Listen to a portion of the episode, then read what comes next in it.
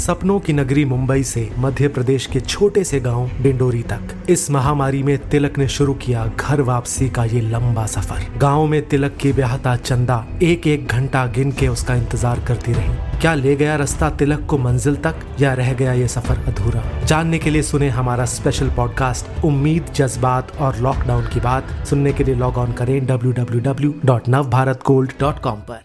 जो America Trump साहब ने छोड़ा है, विभाजन किया हुआ, खंडित समाज, आर्थिक कठिनाइयां, लोगों में मतभेद, गुस्सा, और गुस्से की इंतहा तो ये है कि उनके भड़काने पे, जैसे आप जिक्र कर रहे थे, 6 जनवरी को उन्होंने संसद पे धावा बोल दिया। तो ऐसे समाज में और ऊपर से कोरोना की महामारी, कोविड-19 की महामारी, तो ये बहुत मुश्किल समय है। और पर ये भी है कि अगर कोई नेता इस वक्त संभाल सकते हैं देश को, वो जो बाइडेन है। अमेरिका के नए राष्ट्रपति जो बाइडेन के सामने आने वाली चुनौतियों पर यह कहना है पूर्व राजनयिक विष्णु प्रकाश का। नमस्कार, आज है गुरुवार 21 जनवरी और आप सुन रहे हैं डेली न्यूज कास्ट। पूरी बात सुनते हैं कुछ देर में, उससे पहले एक नजर इस वक्त की बड़ी खबरों पर। जो बाइडेन ने ली अमेरिका के 46वें राष्ट्रपति के रूप में शपथ। अपने पहले भाषण में कहा, अमेरिका को एकजुट करेंगे। श्वेतों को श्रेष्ठ मानने की मानसिकता और घरेलू आतंकवाद को हराएंगे। वहीं कमला हैरिस बनी देश की पहली महिला उपराष्ट्रपति। अमेरिका की उपराष्ट्रपति बनने वाली वे पहली अश्वेत और पहली भारतीय मूल की महिला हैं। नए कृषि कानूनों को 1.5 साल तक रोकने को राजी केंद्र सरकार। किसानों ने कहा, सरकार के प्रस्ताव पर करेंगे विचार। 22 जनवरी को फिर होगी बैठक। कोरोना वैक्सीनेशन के लिए बनाए गए कोविन ऐप में बदलाव। स्वास्थ्यकर्मी अब बिना SMS के भी लगवा सकेंगे टीका। ऐप में रजिस्टर्ड होना जरूरी। उधर भारत ने कोरोना के टीके की पहली खेप भूटान और मालदीव्स पहुंचाई। चीन ने ट्रंप प्रशासन में विदेश मंत्री रहे माइक पोम्पियो समेत कई बड़े अधिकारियों पर लगाया प्रतिबंध। इन सभी पर चीन में यात्रा और कारोबारी लेन देन पर होगी पाबंदी। कांग्रेस ने 22 जनवरी को बुलाई CWC की बैठक। बैठक में पार्टी के नए अध्यक्ष के चुनाव कार्यक्रम के साथ किसान आंदोलन और मौजूदा राजनीतिक हालात पर चर्चा होने की उम्मीद। अब खबरें काम की। दिल्ली पुलिस ने कहा, इस साल गणतंत्र दिवस समारोह में प्रवेश सिर्फ वैध निमंत्रण पत्र या पास वालों को, 15 साल से कम उम्र के बच्चों का प्रवेश भी वर्जित। जवाहरलाल नेहरू यूनिवर्सिटी में शुरू होंगे हिंदी में under graduate course. National education policy कर रही तैयारी। आज का सबसे बड़ा न्यूज पॉइंट है अमेरिका के नए राष्ट्रपति जो बाइडेन के सामने आने वाली चुनौतियां। पूरी तस्वीर समझने के लिए बात करते हैं पूर्व राजनयिक विष्णु प्रकाश से। 78 वर्षीय जो बाइडेन ने अमेरिका के 46वें राष्ट्रपति के तौर पर शपथ ली। 6 जनवरी की हिंसा से सबक लेते हुए इस बार ऐसी किलेबंदी की गई थी कि इराक और अफगानिस्तान में मौजूद कुल US ट्रूप से ज्यादा वॉशिंगटन DC में तैनात थे। विष्णु प्रकाश जी, अमेरिका के इतिहास में शायद ही किसी इनकमिंग प्रेसिडेंट को ऐसे डीप डिवीजन वाले चुनौतीपूर्ण माहौल में शपथ लेनी पड़ी जिसमें जो बाइडेन ने ली। आप बिल्कुल ठीक कह रहे हैं। जो अमेरिका ट्रम्प साहब ने छोड़ा है, विभाजन किया हुआ, खंडित समाज, आर्थिक कठिनाइयां, लोगों में मतभेद, गुस्सा, और गुस्से की इंतहा तो ये है कि उनके भड़काने पे, जैसे आप जिक्र कर रहे थे, 6 जनवरी को उन्होंने संसद पे धावा बोल दिया। तो ऐसे समाज में और ऊपर से कोरोना की महामारी, कोविड-19 की महामारी, तो ये बहुत मुश्किल समय है। और पर यह भी है कि अगर कोई नेता इस वक्त संभाल सकते हैं देश को, वो जो बाइडेन है, क्योंकि उनके पास तकरीबन 50 साल का तजुर्बा है और वो 8 साल उपराष्ट्रपति रह चुके हैं। उन्होंने सब कुछ देखा है, सब कुछ किया है, और जो उन्होंने टीम जुटाई है, मैं वो कहूंगा कि वो ड्रीम टीम है। हम याद करें तो ट्रम्प साहब को महीनों लग गए थे, 6-8 महीने लग गए थे अपनी टीम जुटाने में, पर ये तो आज जब इन्होंने शपथ ली, इनकी टीम बिल्कुल तैयार थी। और इनके साथ सबसे पहली बार इतिहास में अमेरिका के महिला हैं जो कि इनके उपराष्ट्रपति हैं, बहुत एक्टिव हैं, बहुत तेजस्वी हैं। तो मुझे काफी विश्वास हो रहा है, ऐसा लग रहा है कि ये संभालेंगे और बहुत बखूबी संभालेंगे, जो कि ना केवल अमेरिका के लिए अच्छा है पर सारी दुनिया के लिए अच्छा है, क्योंकि अमेरिका के साथ हमारे बड़े अच्छे संबंध हैं और अमेरिका सबसे ताकतवर देश है दुनिया में, तो उनके नेतृत्व की भी जरूरत है। बाइडेन ऐसे समय कुर्सी पर बैठ रहे हैं जब अमेरिका कोरोना महामारी के असर से तो जूझ ही रहा है, समाज में गहरा विभाजन भी हो चुका है, तो इनके साथ साथ और क्या प्रमुख चुनौतियां उनके सामने अब रहेंगी? आर्थिक चुनौती जी, बहुत बड़ी आर्थिक चुनौती है। तकरीबन 7% लोग बेरोजगार हैं और जो इनकी इकोनॉमिक ग्रोथ है वो रुकी हुई है। इनका जो इंडस्ट्री है ये वापस लाना चाहते हैं, इनका जो इकोनॉमिक डोमिनेंस था वो चैलेंज हो रहा है। तो और फिर इनके लिए जो 3 चीजों का तो हमने जिक्र किया ही है, पर एक और चीज जिसके लिए ये को बहुत ये एम्फेसिस देंगे वो क्लाइमेट चेंज है, क्योंकि और उसका कारण ये है कि क्लाइमेट चेंज एक ऐसी समस्या है जिसके लिए सारी दुनिया को इकट्ठा जुटना पड़ेगा। और अमेरिका जैसे देश के लिए और भारत के जैसे देश के लिए ग्लोबल वार्मिंग बहुत बड़ी समस्या है। तो ये कुछ चैलेंजेस हैं जो ये पहले दिन से ही जूझेंगे करेंगे। आपने जो कोरोना महामारी की बात की, देखिए 4 लाख लोगों की मृत्यु हो गई है, हर दिन 1500 लोगों की मृत्यु हो रही है।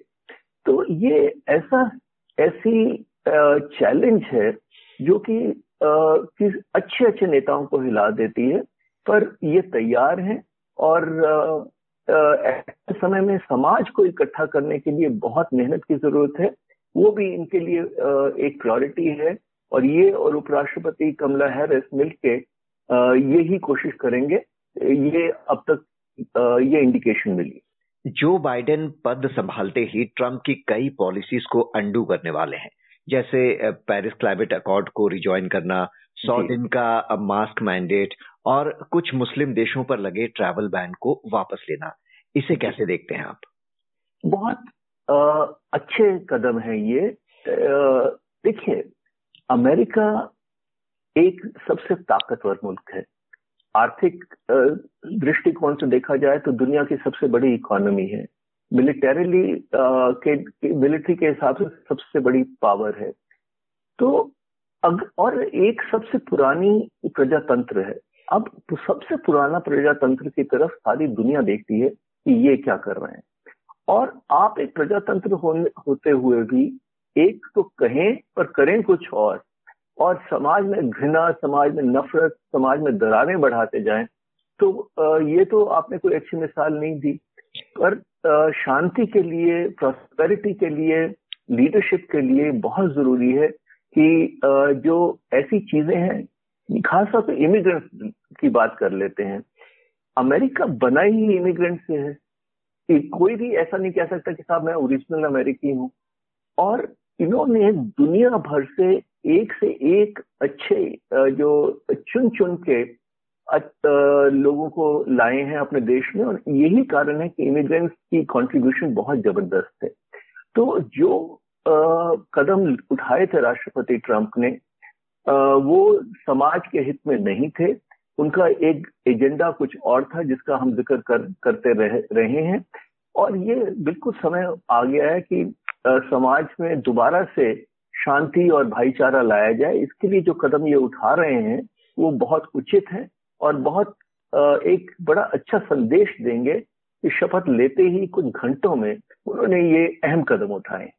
क्या चीन के प्रति ट्रंप की सख्त नीति को भी बदलने की हिम्मत कर पाएंगे बाइडेन, या चीन के प्रति अमेरिकी सख्ती जारी रहेगी?